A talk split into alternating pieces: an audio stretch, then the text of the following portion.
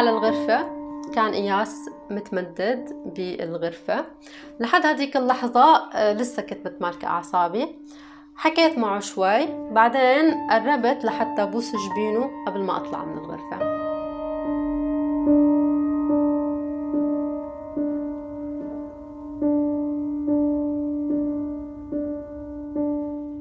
رحت لعند الطبيب. قال لي عقم الجرح وخيطيمها والله العظيم خيطت الجرح حسيت إنه في ناس في شيء هيك في قوة في ما بعرف شو هي عم بتحرك لي إيدي وعم تعمل هذا الحديث وكأني إلي كتير زمان عم بشتغل بالمشافي. وهي كانت أول مرة لإلي أنا بقطب فيها جرح.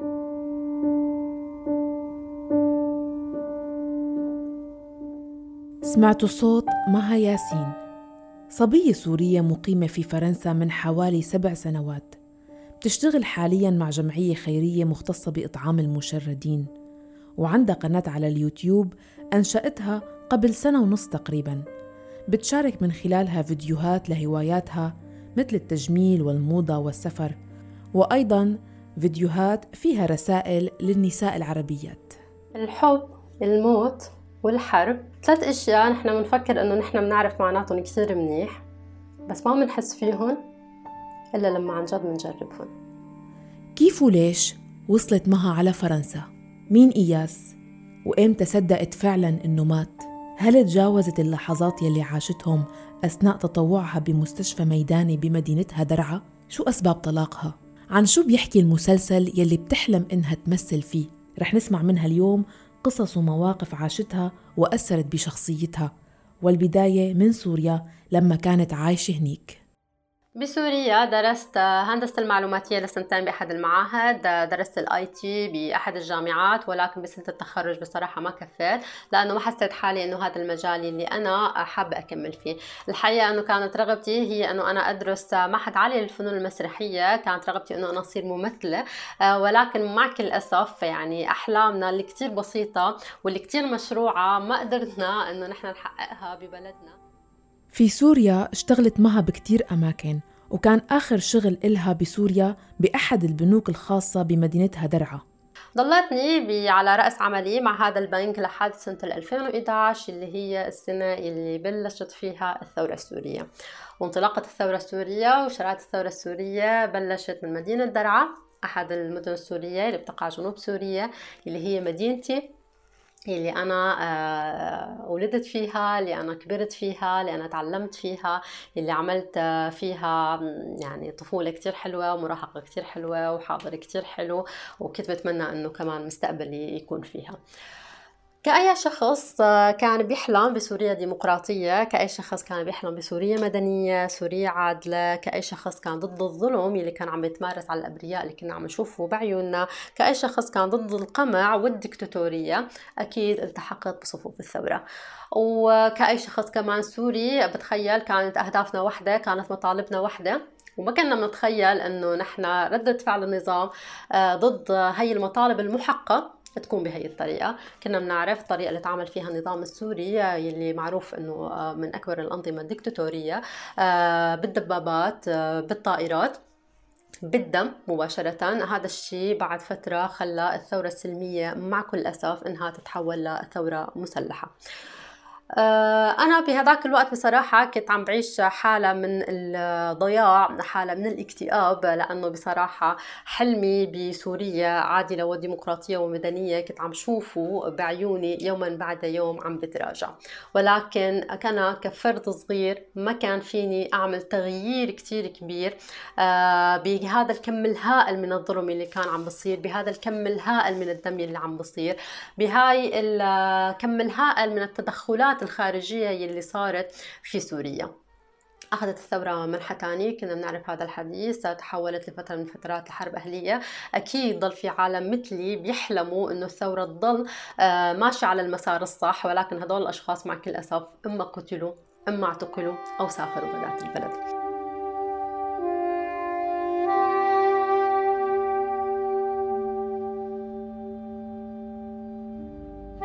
ب 3 11 2012 رح أتشارك معكم قصة آه، بالفترة اللي أنا كنت عايشة فيها حالة الضياع وهي قصة أنا أول مرة بتشاركها على العام. آه، كنت ببداية علاقتي مع أحد الشباب اللي كانوا كمان منخرطين بالثورة اللي كانوا مآمنين إيمان كامل بالثورة. أحد الأشخاص الجميلين من برا ومن جوا. أحد الأشخاص اللي أنا رح أقول له لأول مرة على الهواء مباشرة إنه آه، مشاعرك كانت من أحلى الأشياء اللي أنا عن جد عشتها في حياتي. أه بدي أقول لك إنه حبك كان كتير سهل وأنا كتير آسفة لأنه يمكن ما عرفت حبك.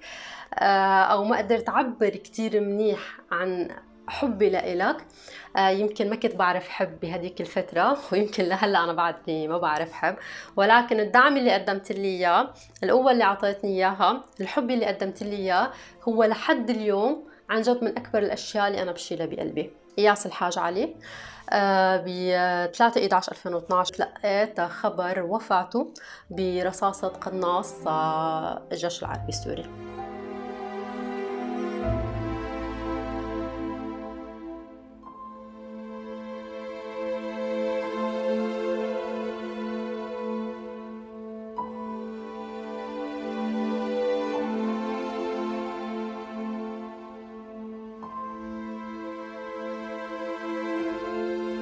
هذا اليوم بتعتبره مها من أسوأ الأيام بحياتها وهالتجربة من أصعب التجارب يلي عاشتها لسببين. اولا لأنها كانت مع أحد الأشخاص يلي أنا عم ببلش عيش معه علاقة جدا جميلة ودائما بيقولوا إنه بداية العلاقات هي أجملها. ثاني آه، سبب كان لأنه هو كان أول تجربة لإلي مع الموت. آه، فكرة إنه أنت تخسر شخص كنت عم بتعيش معه آه، تفاصيل كثيره كنت عم بتشوفه كنت عم تقدر تلمسه كنت عم تاخذ منه رسالة صباحية بصباح الخير حبيبتي بكلمة بحبك كل فترة والتانية. الثانية. هدول الأشياء والتفاصيل الصغيرة اللي نحن بنعيشها عن جد ما بندرك قيمتها مع كل أسف إلا لحتى نحن نخسرها. ونحن ما بنستوعب إنه نحن ممكن إنه يوما ما نخسرها. أحد المرات اللي كنت قاعدة فيهم مع اياس كنا عم نمزح بهذا الموضوع وكنت عم بقول له إنه أنا كثير خايفة عليك إنك تموت لأنك أنت في مكان خطر لأنه واحد اثنين ثلاثة وأنا ما بدي احس حالي إنه أنا بدي يكون لحالي بدي اياك تضل معي بدي اياك تعيش بسلام بدي نعيش أنا وياك بسلام. كنت عم بقنعه بصراحة بفكرة إنه هو يسافر ونسافر نحن بعدين مع بعض. آه فوقتها ضحك وحكى لي إنه ما تخافي علي أنا ما بصير علي شيء وأخذناها بضحكة. يعني حتى أنا كنت عم بحكي وما كنت حاسة فعلا بهذا الخطر ما كنت حاسة إنه أنا يوما ما بدي أخسره. فالخبر اجاني كصدمة عن جد حقيقية. آه ما راح كثير آه يعني آه خوض فيها لأنه كثير صعب الشيء اللي أنا عشته. كثير صعب آه استيعابي لفكرة الموت. يعني كان مثلا كنت بعد ساعات كثير طويلة من عدم من عدم النوم لأنه ما كنت أقدر نام يعني لأني ما كنت مستوعب الموضوع طبيعي جدا بصراحة اللي كان عم بصير. كنت في على رن تليفوني على سبيل المثال. فأنا أروح أمسك تليفوني أقول إنه هات إياس عم بتصل فيني الصبح مشان لي صباح الخير. فلامسك تليفوني وشوف اسم تاني واستوعب واستدرك إنه أنا ما رح أشوف اسم إياس على تليفوني. إرجع عيده من الصفر وكأني تلقيت خبره اليوم. كنت أقول آه، أكون قاعدة على الفيسبوك على سبيل المثال عم دردش مع رفقاتي عم بعمل أي شيء فللحظه ما هيك يهيأ لي إنه أنا شفت دويرة خضراء حد اسمه إنه هو طلع اونلاين وإني عم بكتب له إنه أنت وينك؟ أنت وين رحت؟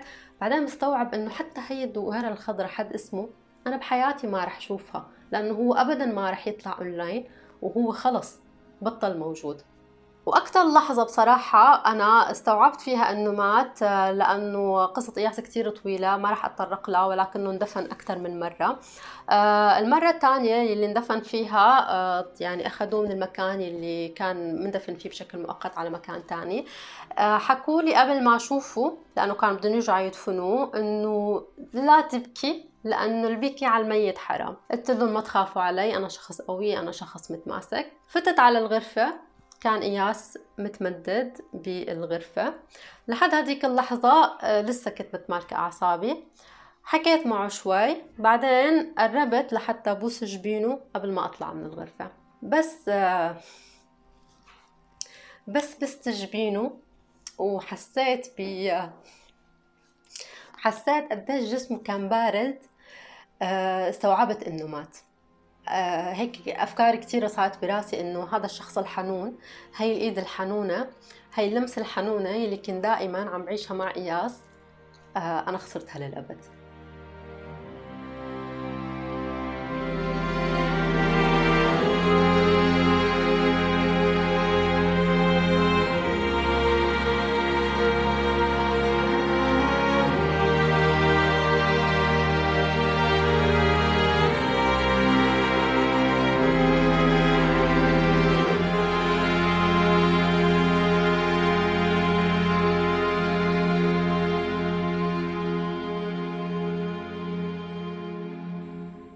بعد هالتجربة القاسية عاشت معها حالة من التخبط وجربت شوي شوي تشتغل على نفسها لتحول الحقد والحزن لشكل مختلف تمثل بالعطاء.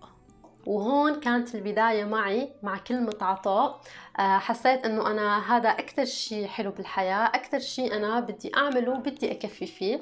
وقررت إنه بدل ما أنا أحمل هذا الكم من الكره والحقد جواتي اللي ما عم بيأذي حدا غير أنا نفسي آه، أحوله لشيء جميل. آه، وقررت بهذاك الوقت إنه أنا أتطوع بأحد المشافي يلي كانت بتسعف فيها الجرحى.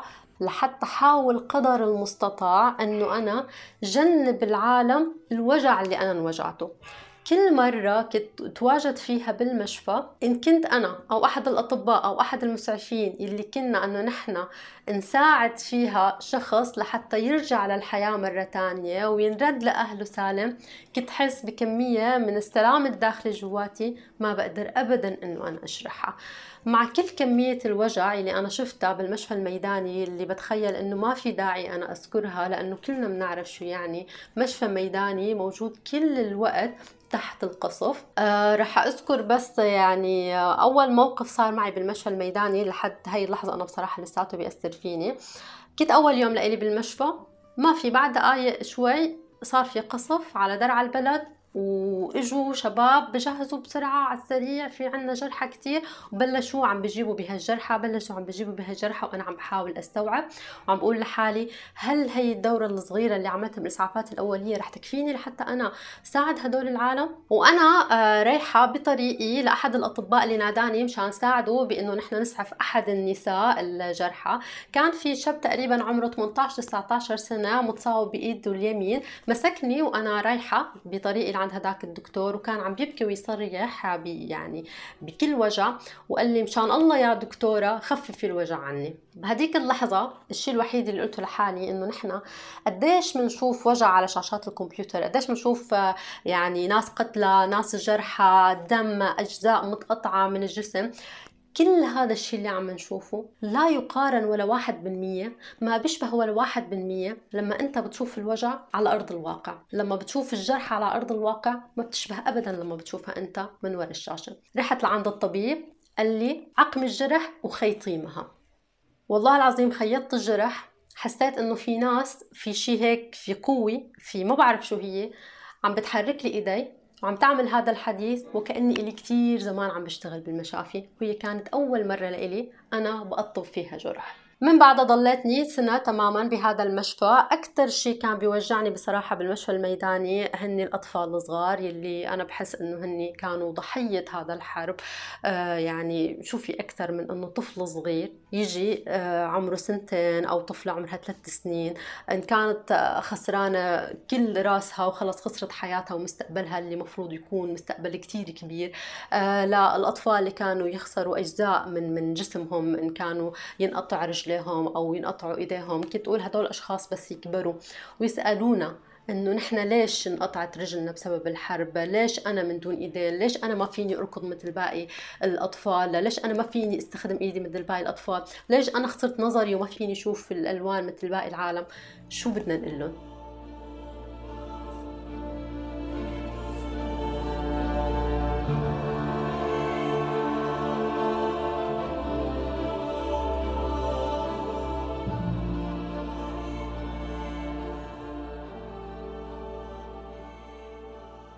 بنفس الفترة كانت معها أيضا متطوعة مع بعض المنظمات الإغاثية والإنسانية يلي كانت عم تشتغل في الداخل السوري خاصة على التعليم والدعم النفسي للأطفال.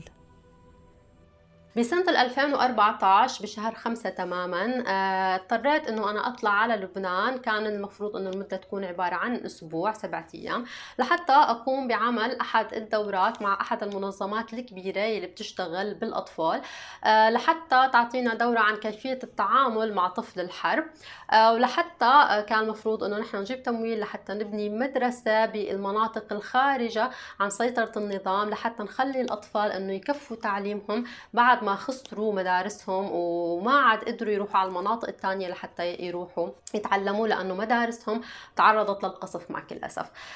بهذا الوقت بحب أقول جملة دائما كمان بحب إنه أنا أذكرها إنه أنا وصلت على الباب تبع بيتي بمدينة درعا مع شنطة كتير صغيرة. أمي عم بتقلي ما هتأكدي إنك أخذتي مفتاح البيت مشان لما بترجعي بركي كنا نحن برات البيت مشان ما تضلي على الدرج قاعدة عم تستنينا. وهدول الأسبوع صاروا سبع سنين ونص. ولحد هذا اليوم مفتاح بيتي لساته معي. ولحد هذا اليوم بحلم إنه أنا أرجع أفتح في باب بيتي وقول لأمي إنه أنا رجعت.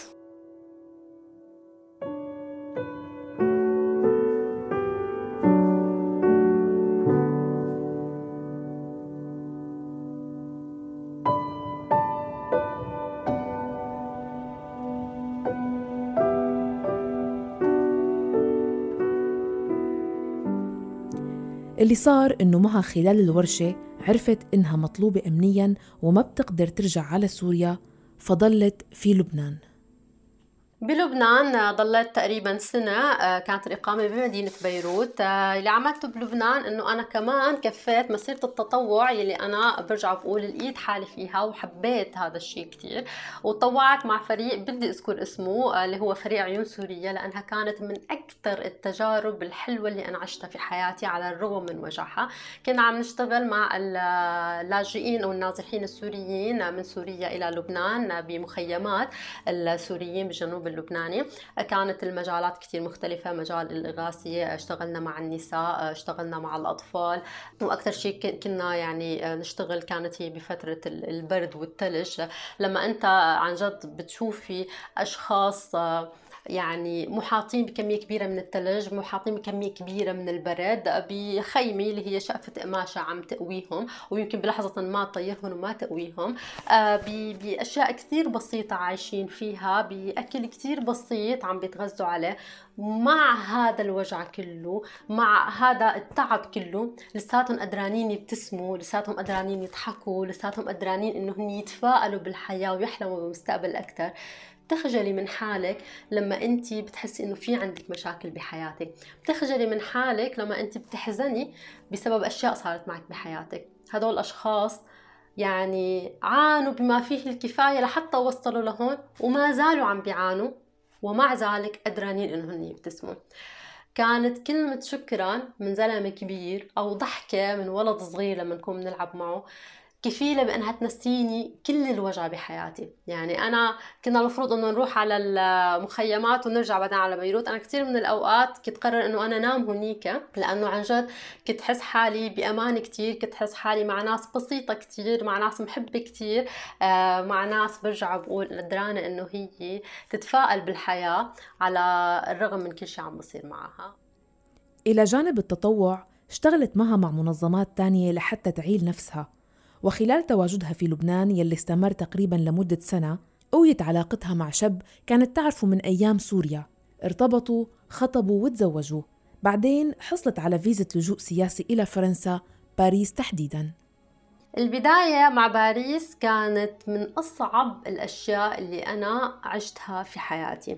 مدينة النور مدينة العشاء مدينة الأضواء المدينة الساحرة يلي كل العالم تحلم إنه هي تزورها يلي كنا نشوفها بالأفلام والمسلسلات وكان حلمنا إنه نحن نزور باريس. كانت كابوس بالنسبة لي. بحب أذكر هون بس أنه آه، السيستم اللجوء في فرنسا مختلف كثير عن سيستم اللجوء بباقي البلدان الأوروبية. أنت ما في عندك حكومة بتاخذك من أول ما توصلي آه، بتسكنك مثلا ب foyer أو آه، يعني مكان معين تسكني شيء بعد فترة معينة بصير في عندك إجراءات معينة أو راتب معين يكفيك لحتى أنت بعدين أو ما رح سميه راتب أكيد رح سميه مساعدة من الدولة لحتى تقومي بأمورك لحتى توقفي على رجليك لحتى تلاقي شغل. ما في شخص شخص إنه يمسكك يقول لك روحي تعلمي لغه انت لازم تعملي كل هاي الأشياء. انت لازم تدبري سكن انت لازم تدبري الشغل لحتى انت تقدري تدفعي لهذا السكن انت لازم تتعلمي لغة. واثنين لاجئين. آه يعني خليني أذكر أول إشي كمية التعب النفسي اللي نحن عاشرناها في سوريا قبل ما أذكر يعني التعب الجسدي. آه وبدي أذكر هون إنه زوجي كان أحد المعتقلين السياسيين آه يلي ضل تقريبا ثلاث سنين آه معتقل بسجون النظام يلي ما كنا بنعرف عنه أي شيء ابدا لما كان جوا لأنه كنا بنعرف إنه السجون السورية يلي بفوت عليها ما بنعرف إذا رح يطلع منها عايش أو لا. وبحب أذكر هون إنه في أكثر من 160 ألف معتقل لحد هي اللحظة موجودين داخل السجون السورية يلي مجهول مصيرهم. أكثر من 40 ألف منهم هن من النساء المعتقلات. آه، يلي توثقوا لحد اليوم هن 50 ألف اللي قتلوا تحت التعذيب بالسجون السورية وعم بيشتغلوا على توثيق أكثر من 40 ألف كمان تانيين. بالإضافة لعشرات الآلاف من المعتقلين اللي هن مجهولين المصير. ليش عم بحكي هذا الحديث؟ لأنه كلنا فينا نعرف إنه شخص طلع من المعتقل آه، من معتقلات سوريا بدل ما إنه أول شيء آه، يتعرى يعني يشوف شخص لحتى آه، يتجاوز الشيء اللي صار معه بسوريا. يعني أنا رح ما رح أحكي بس عن المجال النفسي رح أحكي عن المجال الجسدي. شخص قاعد بزاوية لمدة ثلاث سنين عضلاته مش رح تضل نفسها طاقته الجسدية ما رح تضل نفسها. لقى حاله فجأة عم بيشتغل بالعمار العمار لأنه هذا الشيء الوحيد اللي كان هو بيقدر إنه يعمله لحتى يأمن مصاري لحتى نحضر نلاقي سكن لأنه كمان ما كان عندنا اللغة. فكانت البداية جدا جدا صعبة علينا نحن الاثنين وبصراحة أنا عشت حالة اكتئاب كتير كبيرة أثناء وصولي على باريس. آه، هلأ باريس أكيد بس خليني أوضح شغلة هي من أجمل المدن في العالم. ما في حدا بيقدر أنه ينكر هذا الحديث ولكن كشخصين اثنين لاجئين ما عندهم لغة ما عندهم مصاري انزدتوا في مدينة مثل مدينة باريس. كان هذا الشيء جدا صعب علينا. يعني نحن كنا كمان المفروض أنه ببداية زواجنا نعيش لحظات حلوة تكون أمورنا شوي أحسن فنحن فورا عشنا بهذا الكم من الضغط والتعب والتوتر والجهد اللي نحن بذلناه في هذيك المدينة. ولكن يعني يوما بعد يوم آه، يعني السوريين اللي عاشوا بالحرب بتخيل إنه آه، شافوا أصعب الأشياء في حياتهم. فأي شيء ثاني صعب بيجي هو حيكون أكثر سهولة من الشيء اللي قطع علينا. قدرنا إنه نحن نتجاوز كل الصعوبات آه بعدين زوجي قدر إنه آه يكون باحد الجامعات الباريسية درس اختصاص هو كتير بحبه كان جدا متفوق تفوق حتى على الطلاب الفرنسيين. من بعدها آه قدر إنه يحصل شغل بعقد عمل دائم. أنا قدرت إنه أنا أحصل شغل بعقد عمل دائم وكان شغلي مع أحد المنظمات السياسية. أنا بصراحة ما بحب السياسة وبعيدة كل البعد عن السياسة دائما بفضل دائما بقول الشغل مع المنظمات الإنسانية. ولكن هي فرصة الشغل اللي أنا صحت لي. مجال شغلي تماما كان آه، هو ال communication ال database وتنظيم المؤتمرات. ومجال عمل هي المنظمة كان هو مجال الأبحاث السياسية في العالم العربي. من بعد ثلاث سنوات على عملها مع المنظمة وعمل زوجها وتحسن حياتهم قرروا يبدأوا مشروعهم الخاص. طبعا مش لحالنا ما كان فينا نعمل هذا الحديث لحالنا كان في معنا شريك كمان ثالث آه صرنا عم ندور على مطاعم قدرنا إنه نحن نلاقي المطعم اتفقنا على كل شيء. آه بكرة كان خلينا نقول توقيع العقد. قبل بيوم من توقيع العقد الشريك بطل بده يفوت معنا بهذا المشروع. لاسباب ما راح أنا أحكي فيها. يمكن من كثر الصدمة اللي نحن حسيناها ما عملنا وقتها أي رياكشن لأنه أنا هلأ لما بتذكر إنه لما صار معنا هذا الحديث أنا ما عملت ولا أي ردة فعل. يعني لا قدرت أحزن لا قدرت اكتئب آه، لا قدرت انصدم آه، ولا شيء يعني حسيت بولا شيء بصراحة. ولكن فيما بعد بلشت تطلع آه، يعني ردة الفعل الشيء اللي صار معنا اللي هي ردة فعل كتير طبيعية. لأنه بلشنا نستوعب إنه نحن صفينا من دون شغل. رجعنا فينا نقول لنقطة الصفر. يعني هيك شوف الشخص اللي كان عم بيطلع جبل عم بيطلع جبل وكل شوي بتيجي بحصب بده يوقع وكل شوي برجع بيوقع للبداية برد بيطلع للقمة بنضلنا عم نطلع عم نطلع لحتى وصلنا تماما هيك للقمة. بس بدك تمسكي بشغلة مشان تحطي العلم وتقولي إنه أنت انتصرتي وعملتي شيء لإلك بهي المدينة وصار في عندك مشروعك الخاص. بيجي حدا بدفشك هيك برجله وبرجعك للبداية. رجعنا تماما لنقطة الصفر كمان من دون مصاري من دون شغل في مدينة باريس. ما عم نعرف شو بدنا نعمل. مع كل أسف إنه يعني ما رح أقول إنه نحن هذا هو السبب لكن الضغوطات اللي عشناها بهديك الفترة مع رواسب كل الضغوطات اللي كنا عم نعيشها كل هاي السنين في باريس وعم نحاول إنه نحن نتماسك ونتجاوزها. طلعت هيك فرد مرة ووصلنا للحظة ما آه، أنا وهو اتفقنا إنه نحن ناخذ قرار الانفصال آه، بكل ود وبكل محبة. وأخذنا هذا القرار وطلقت عن زوجي سابقا. بحب أذكر شغلة صغيرة هون لو بدي أطلع برات الموضوع إنه أنا فعلا لحد هي اللحظة أتمنى لإله آه، أكثر بكثير مما أتمنى لإلي. أتمنى له شيء أحسن بكثير مما أنا بتمناه لحالي. ليش عم بحكي هذا الحديث؟ آه، لأنه بدي أرجع كمان وأحكي شوي عن المجتمع اللي نحن آه، ربينا وعم نكبر فيه. يعني أي اثنين عاشوا مع بعض لحظات حلوة وبشعة. أكيد مو كل لحظاتي كانت مع زوجي سابقا حلوة. أكيد ما كلها بشعة. أكيد نحن مرينا بلحظات نزلات كثيره وطلعات كثيره أكيد أنا آه، ظلمته يوما ما. أكيد هو ظلمني يوما ما. أكيد أنا أعطيته يوما ما. أكيد أعطاني يوما ما. هذا هي طبيعة العلاقات البشرية بشكل عام يعني. وبالأخص العلاقات الزوجية يعني. الاثنين عم بصيروا شخص واحد عم بتشاركوا كل شيء بالحياة. الحلوة والمرة. فشي كثير عادي إنه يواجهوا أيام صعبة وأيام أيام حلوة ولكن الحلو بالموضوع إنه هن بيكونوا عم بيسندوا بعض. فالطبيعي من بعد هاي الكمية الكبيرة من العشرة ومن بعد ما تكون أنت شخص واحد مع مع شريكك إنه أنت لما تنفصل تضلك محافظ على الحب اللي جواتك وعلى العشرة اللي انت عشتها معك. طبعا أنا عم بحكي هذا الحديث في حال أحد الطرفين ما عمل أذية عن جد كتير كبيرة للطرف الثاني. هذاك بصفي شيء استثناء أنا ما بدي أتطرق له. ولكن الوضع الطبيعي إنه هن يضلوا اثنين محافظين على علاقة كتير جيدة. ولكن نحن لأنه بنضلنا عم نردد نفس الأشياء إنه آه الشيء الطبيعي الاثنين يصيروا أعداء آه الشيء الاستثناء إنه هن يصيروا مناح بعد بعد الطلاق ابدا. الشيء الطبيعي إنه هن يضلوا محافظين على علاقة جيدة بعد الطلاق لأنه هن كان في عشره كثير كبيرة بيناتهم. والشيء اللي مو طبيعي إنه هن يصيروا أعداء وينشروا غسيلهم الوسخ إن كان على بالمجتمع المحيط فيهم أو على وسائل التواصل الاجتماعي أو أو أو.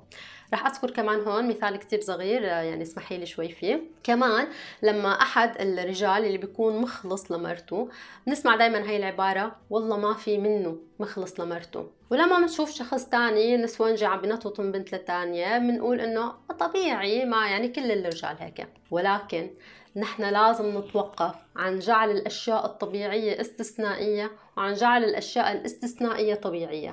الشخص المخلص لمرته هو شخص طبيعي جدا. عم بيقوم بأقل واجب تجاهها مثل ما هي عم بتقوم بأقل واجب تجاهه اللي هو الإخلاص. لما أنت بتقرر تكون مع مرة لكل العمر فالوضع الطبيعي لك أنك تكون مخلص لها كل العمر. أو إذا حسيتوا أنكم ما اتفقتوا يوما ما فروحوا للطلاق.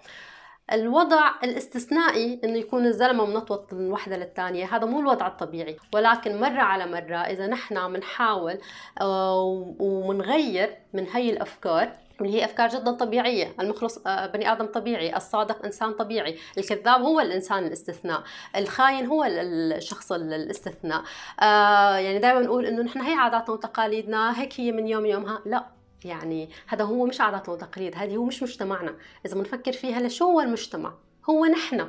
لما نحن بنتغير لما نحن بنساهم بتغيير هاي الأفكار شوي شوي مرة على مرة الوضع الطبيعي رح يصير طبيعي والاستثناء رح يصير استثناء. من بعد الانفصال مها قررت تترك مدينة باريس وتروح على مدينة أقل صخبا تتناسب مع وضعها الجديد من كل النواحي. عن حياتي بتولوز البداية كانت كمان صعبة لأنه مثل ما قلت ما بعرف حدا بهي المدينة آه، شوي شوي صار في عندي شبكة علاقات اجتماعية وكمية من الأصدقاء اللي لطيفين حوالي ولكن البداية أكيد ما كانت سهلة. وكمان كوني إنه أنا آه، عايشة لحالي كان صعب كتير لأنه هي كانت أول مرة أنا بعيش تجربة إنه أنا أسكن لحالي. كان في عندي خوف من العتمة على سبيل المثال فكتير اشتغلت على حالي لحتى أتجاوزه. كان في عندي شخص آه، كان عم بتشارك معي كل شيء في الحياة يعني كان عم بتشارك حزني كان عم بتشارك فرحتي كان عم بيساندني إن كان بموضوع الأوراق إن كان بموضوع اللغة إن كان بموضوع مواضيع كثيرة خلص اختفى من حياتي. ولكن كمان بدي أذكر هون إنه هو كثير دعمني حتى بالفترة الأولى اللي أنا كنت فيها هون حتى من بعد طلاقي ولكن بالمحصلة أنا خلص عايشة لحالي لازم أعتمد على حالي. وهذا الشيء كان جدا جدا جدا صعب علي بصراحة. لأنه أي شخص في الحياة مشان نحن ما يعني نزود على بعض بحاجة شريك بحاجة شخص إنه يدعمه بحاجة شخص إنه هو يستند عليه. كنا بحاجة بلحظة ما إنه نحن نحط رأسنا على كتف شخص. كنا بحاجة لعناء دافي. خلينا ننسى تعب اليوم اللي صار فينا. فإنك تعيش كل هاي التفاصيل لحالك إنك تبكي لحالك إنك تتوجع لحالك آه، إنك تصير بدك تواجه كل هذا المجتمع إنك أنت بدك هلأ تلاقي شغل بدك تدفع أجار البيت بدك تدفع الفواتير التأمين الصحي التأمين تبع البيت الكهرباء المي. هدول الأشياء هي أشياء فعلا يعني صعبة على شخصين عم بتشاركوا مع بعض فكانوا صعبين كتير علي. آه كشخص ساكن لحاله بلش يرجع من الصفر من بعد ما كان عم يعني عم بخطط لحياة معينة خسرها فجأة. سابقها كان كمان ماضي جدا مؤلم ما كان عندي الفرصة أنه أنا أعبر عن وجعي أعبر عن الشيء اللي صار معي بسوريا. ما كان عندي الفرصة إنه أنا أعبر عن حزني من بعد الانفصال، كانت عم تركض هيك الحياة وعم بتقلي إنه انت إذا ما ضليتك عم تركضي معي، إذا ما ضليتك عم تمشي بنفس الرتم السريع اللي أنا عم بمشي فيه، رح تطحني خلص، وراح بيكون النهاية لمها وأكيد أنا ما كان بدي أنتهي ما كان بدي انهار. آه يعني ما كان بدي إنه الحياة تهزمني. كان في عندي خيار واحد بس إنه أنا أكون قوية. كثير من الناس بيسألوني أنت ما كيف فيك تكوني قوية؟ رح جاوب لأنه أنا ما عندي خيار تاني. وبدأت تبحث عن عمل لكن الموضوع كان صعب جدا لأنه تزامنت هالفترة مع أزمة كورونا. إلى أن لاقت شغل بتوصيل طلبات الطعام بعد ما اشترت سكوتر كهربائي للتنقل. كان في عندي أحد صديقات ب آه، يعني أحد الضيعة القريبة لمدينة تولوز اللي بلشت بهذا الشغل واللي هي كمان شجعتني لحتى أخوضه. واشتغلت بتوصيل الطلبات لمدة ثلاثة شهور. كانت فترة كمان جدا جدا صعبة علي الحقيقة لأنه أكيد فيها شوية صعوبات آه، لما أنت بتكوني بنت بمكان عمل غالبه من الرجال فأكيد هذا الشيء مو سهل وأنت رح تواجهي أكيد صعوبات. ولكن أنا عملت فيديو كامل على اليوتيوب حكيت حكيت فيه عن تجربته وقلته رح أرجع أقول باختصار هون على الهواء إنه نحن آه كمان أحد الأشياء اللي نحن لازم نعملها لحتى نغير المجتمع إنه برجع بقول نغير المفاهيم. ما في شغل مخصص للرجال وشغل مخصص للنساء. آه نحن بنقدر نعمل أي شيء نحن بنقدر نشتغل أي شيء نحن مثلنا مثل أي فرد موجود بهذا المجتمع.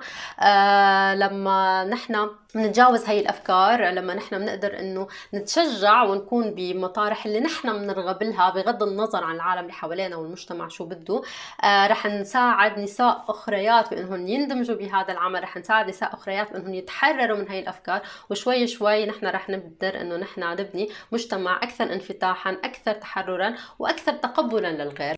عملها بتوصيل الطلبات استمر لمدة ثلاث أشهر ومن بعدها اشتغلت مع الجمعية يلي ذكرناها في البداية وهي جمعية بيقوموا الشغالين فيها بالطبخ لإطعام المشردين. الحقيقة أنه تواجدي بهي الجمعية هو كان أحد أحلام حياتي وعملت كمان فيديو نشرته على اليوتيوب حكيت فيه عن قصتي مع هي الجمعية آه، وكيف أول مرة انرفضت بالمقابلة بس كان عندي شعور أنه رح أرجع أتاخذ مرة تانية. عم بأيام كتير صعبة وبأيام كتير حلوة. بالمجمل آه، حالة عدم الاستقرار هو أكتر شيء عم بيوجعني. أه برجع بقول سؤال العالم لإلي ونشرت مرة آه، ستوريات على الإنستغرام حكيت فيه عن هذا الموضوع إنه انت كيف فيك تضلي متماسكة كيف فيك تضلي متفائلة كيف فيك تحافظي على الابتسامة. اولا أنا ماني شخص دائما متماسك. أنا بمر بلحظات انهيار ما حدا بيعرفها غيري أنا. أنا ماني شخص دائما مبتسم. أنا آه، في ليالي ببكي فيها لوش الصبح ما حدا بيعرف فيها إلا هالمخدي اللي كان عم تتعبى بك آه، لما بمر بهي اللحظات. ولكن كل شخص منا أكيد عم بيعيش وجع معين بطريقة معينة. كل حدا منا عنده قصة معينة. كل حدا منا عنده معركة عم بتصير جواته نحن ما بنعرف فيها. فأنا ما فيني اطلع على منصات التواصل الاجتماعي لحتى أقول للعالم أنا شخص مكتئب أنا اليوم صار معي هيك الحياة ما في منها جدوى ما في أمل عم بتعب ما عم بلاقي شغل. لأنه الناس قلوبها مانها متحملة ونفسياتها مانها متحملة. فعلى العكس تماما. أنا لما بكون سعيدة بتشارك البسمة مع غيري. آه لما بكون متفائلة بشارك التفاؤل مع غيري. وأكيد يعني هذا الشيء هو جزء من شخصيتي. يعني شخصيتي آه فيها آه جزء متفائل بالحياة. عنده رغبة بإنه يعمل شيء كثير كبير بالحياة. وفي جزء أكيد لما بيتعب بحس إنه كل هذا الحديث عبارة عن هراء. وبدي كثير وقت لحتى أعمله. ويمكن ما أقدر أعمله يوما ما. بين الأحلام والمخاوف. سردت معها شوية أفكار بترافقها دايما. بصراحة عندي كتير خوف إنه أنا تمرق حياتي مثل أي شخص عادي بهي الدنيا. أنا دائما بقول إنه عندي حلم إنه أنا أترك بصمة بهي الدنيا لما أنا أرحل عنها. عندي كمية هائلة جدا من الأحلام الصغيرة والكبيرة يلي كتير عم حاول أشتغل عليها وكتير أحيانا عم بقسى على حالي لما عم بشتغل عليها وعم بضغط حالي نفسيا لأنه برجع بقول أنا شخص لحالي لا أمتلك أي داعم في حياتي لحتى يساعدني إنه أنا أحقق هاي الأشياء وهذا اللي عم يخلي الأشياء أكثر صعوبة. كتير حابة إنه يكون في عندي أثر كبير بالمجتمع العربي بشكل خاص.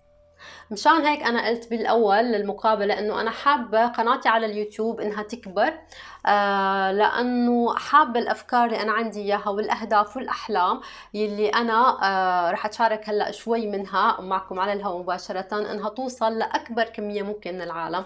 هاي الكمية الكبيرة من العالم وتوصلها لكمية أكبر من العالم وأقدر آه عن جد أحقق أحلامي اللي هي إذا بتيجي للواقع آه يعني أحلام ناس تانية.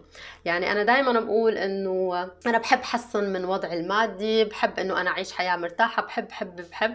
ولكن عم بطمح لشيء أكبر من هيك عم بطمح لمادة أكثر عم بطمح لدعم أكبر لأنه آه هذا الشيء بدي إياه يروح لأشخاص ثانيين مو لإلي. أنا شخص قنوع جدا آه بيقتنع براتب معين بشغل معين ولكن أنا بدي أوصل لشيء أكبر من هيك بدي أحقق شيء أكبر من هيك بدي يكون بصمة عندي أكبر من هيك. بدي أثر على العالم أكثر بدي أحاول إنه أنا غير حياة ناس كثير على قد ما أنا أقدر. وهذا الشيء ما راح أقدر أعمله وأنا هلأ بهذا الوضع. يعني أنا شخص أعتذر كثير لنفسي إني راح أقول هذا الحديث. أنا هلأ حاليا بدي مين يساعدني. فأنا كثير عايزة أساعد غيري. لذلك بهونها على نفسي أحيانا بوجودي بهذا العمل إنه انت مها في أشخاص كل يوم عم بياكلوا من الطبخ اللي أنت عم تطبخيه من ايديكي وعم بيقولوا شكرا لأنه في هي المنظمة الموجودة يلي أنت وغيرك قائم فيها لحتى تخلوا هدول الأشخاص ما يناموا وهن جوعانين. منشوف جزء من أفكار مها الكثيفة على شكل فيديوهات في قناتها على اليوتيوب. بيوصلنا قديش أحلامها عم بتكون دافع ورا ثباتها واستمرارها. آه، هلأ أكيد في عندي هيك أحلام متفرقة صغيرة. يعني بحب لساتني انه أخوض تجربة تمثيل ولكن دائما عندي حلم إنه تكون تجربة التمثيل بأحد المسلسلات اللي بتحكي حقيقتي اللي صار بسوريا. أنا دائما عندي آه، يعني طموح إنه أحد الأشخاص يقوم بعمل فيلم أو مسلسل ينقل فعلا الرواية الصحيحة للي صار بسوريا. من أحد الأشخاص اللي عاشر الحرب بسوريا ينقل أشخاص حقيقية للأشياء اللي صاروا بسوريا. وأتمنى إني أنا أكون أحد الممثلين بهذا بهذا المسلسل اللي أتمنى يوما ما إنه فعلا تنجح الدراما السوريه بانه هي تعمله ويصير منتشر على مستوى العالم لأنه أنا كثير بحزن لما بلتقى هون بفرنسيين ما عندهم ادنى فكرة عن الشيء اللي صار بسوريا.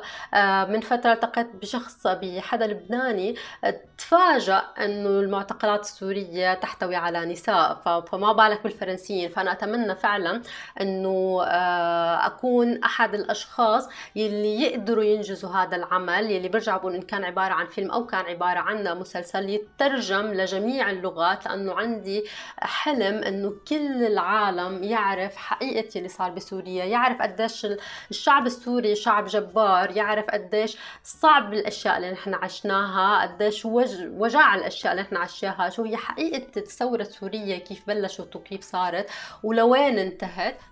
من أحلامها أيضا يكون عندها برنامج تلفزيوني تضوي من خلاله على قصص السوريين ونجاحاتهم من بعد كل شيء مروا فيه. وما بتوقف هون. حلم الكبير كتير اللي أنا بدي أنتهي فيه اللي فعلا أتمنى يوما ما أنه أنا أقدر أحققه يلي هي تاني مرة بحكي فيه. آه، في أحد الأصدقاء المقربين جدا جدا بس بيعرفوا. هو أنه أنا يكون في عندي آه، مشروعي الخاص اللي هو عبارة عن ميتم أقدر أحتضن فيه أكبر كمية ممكنة من الأطفال. هلأ أنا أنا نفسي متفاجئة آه، لأنه يوما عن يوم حبي للأطفال عم بيكبر.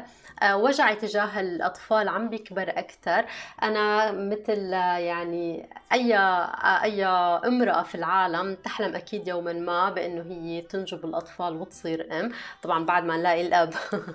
فأنا أتمنى يوما ما أحد الأشياء اللي بيخليني أشتغل على حالي أكثر وأضغط حالي أكثر وأتمنى أنه أنا يكون في عندي دخل مادي جيد جدا لأنه أنا بدي أمن حياة كتير لطيفة لأطفالي بالمستقبل لأنه عندي رغبة أنه أنا يكون في عندي كم كتير كبير من الأطفال بتمنى كمان هذا على الصعيد الشخصي أنه أنا أتبنى آه، عدد كتير كبير من الأطفال. بنفس الوقت أتمنى أن يكون عندي مشروع الخاص برجع بقول هو عبارة عن ميتم لأنه الأطفال هن عن جد ضحية المجتمعات بشكل عام آه، يعني ضحية هي الحياة المظلمة بشكل عام.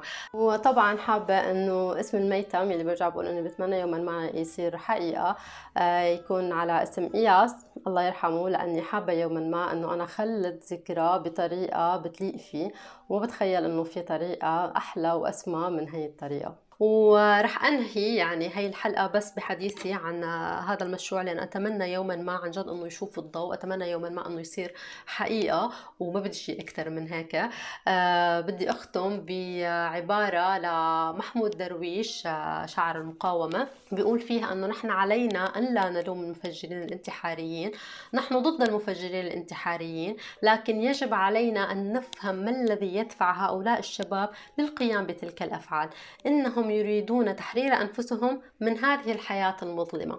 إنها ليست الإيديولوجية بل اليأس. فنحن لما بنبني جيل صح لما نحن بنجيب أولاد مش لأنه نحن أنانيين وعندنا شعور الأمومة كل امرأة عندها شعور الأمومة. ولكن رجاء توقفوا عن إنجاب الأطفال إذا ما كنتوا قدرانين إنكم تأمنوا لهم حياة أحسن. لأنه نحن لما بنأمن لأطفالنا حياة أحسن لما نحن بنجيب أطفال على مجتمع سليم على علاقة مستقرة على اثنين بحبوا بعض آه رح يضلوا مع بعض قدرانين يأمنوا حياة كتير منيحة لأولادهم اتأكدوا تماما إنه الحروب رح تنتهي ورح نعيش كلياتنا بسلام لما أطفالنا بيربوا وبيكبروا بسلام.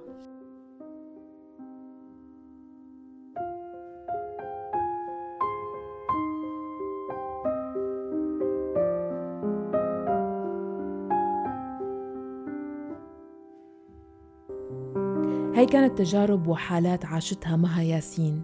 انتو كمان فيكن تكونوا معنا بالحلقات القادمة وتشاركونا قصصكم شو ما كان مضمونها. تواصلوا معي عبر الواتساب 00971 568 531 592 واسمعونا دائما من خلال موقعنا الآن dot FM وجميع منصات البودكاست.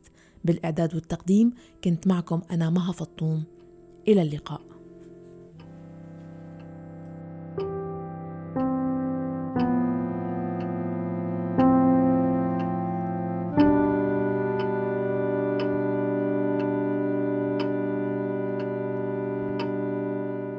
بودكاست صارت معي مع مها فطوم على راديو الآن.